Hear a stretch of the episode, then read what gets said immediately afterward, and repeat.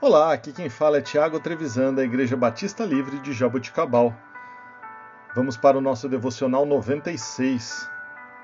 Texto de hoje, Apocalipse 22, versículo de 1 a 5. Então o anjo me mostrou o rio da água da vida, que, claro como cristal, fluía do trono de Deus e do Cordeiro, no meio da rua principal da cidade. De cada lado do rio estava a árvore da vida, que frutifica doze vezes por ano, uma por mês. As folhas da árvore servem para a cura das nações. Já não haverá maldição nenhuma. O trono de Deus e do Cordeiro estarão na cidade, e os seus servos o servirão. Eles verão a sua face, e o seu nome estará em suas testas não haverá mais noite. Eles não precisarão de luz de candeia, nem da luz do sol, pois o Senhor Deus os iluminará, e eles reinarão para todo sempre. Vemos no início deste versículo uma forma simbólica para descrever o trono de Deus. Se nos lembrarmos em Salmo 46, versículo 4, o salmista de descreve algo parecido. Há um rio cujas águas alegram a cidade de Deus. Jesus ofereceu água viva, e quando a conhecermos, não teríamos mais sede. Ezequiel, em sua visão do trono de Deus, vê um rio fluindo debaixo do templo que trazia cura e vida.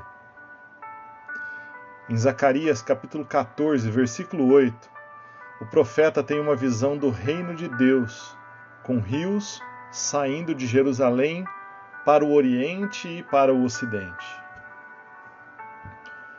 O que significa esse rio então, Tiago? No meu entender, água é vida. É impossível sobreviver sem água. Assim a ciência comprova, né? E Deus é fonte de toda a vida.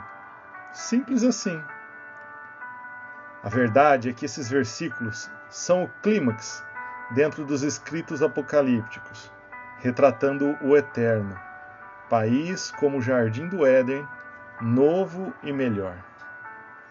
Deus realizou seu desejo de recriar a criação destruída.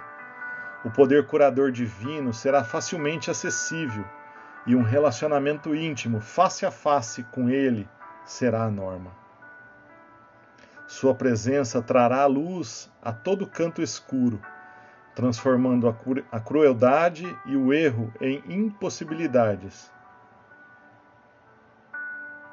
O que pode ser apenas um sonho em nosso mundo pecaminoso atual será uma realidade eterna. Tá, que esperança isso pode me trazer agora? Por pior que possa parecer a nossa vida agora, a esperança para a nossa eternidade. Se aceitarmos a maravilhosa oferta de salvação que o Senhor nos oferece, em Cristo Jesus, um dia faremos parte daquele mundo abençoado que é descrito em Apocalipse 22. E não se esqueça, Jesus é a solução para qualquer caos que estejamos vivendo hoje. Deus abençoe o seu dia.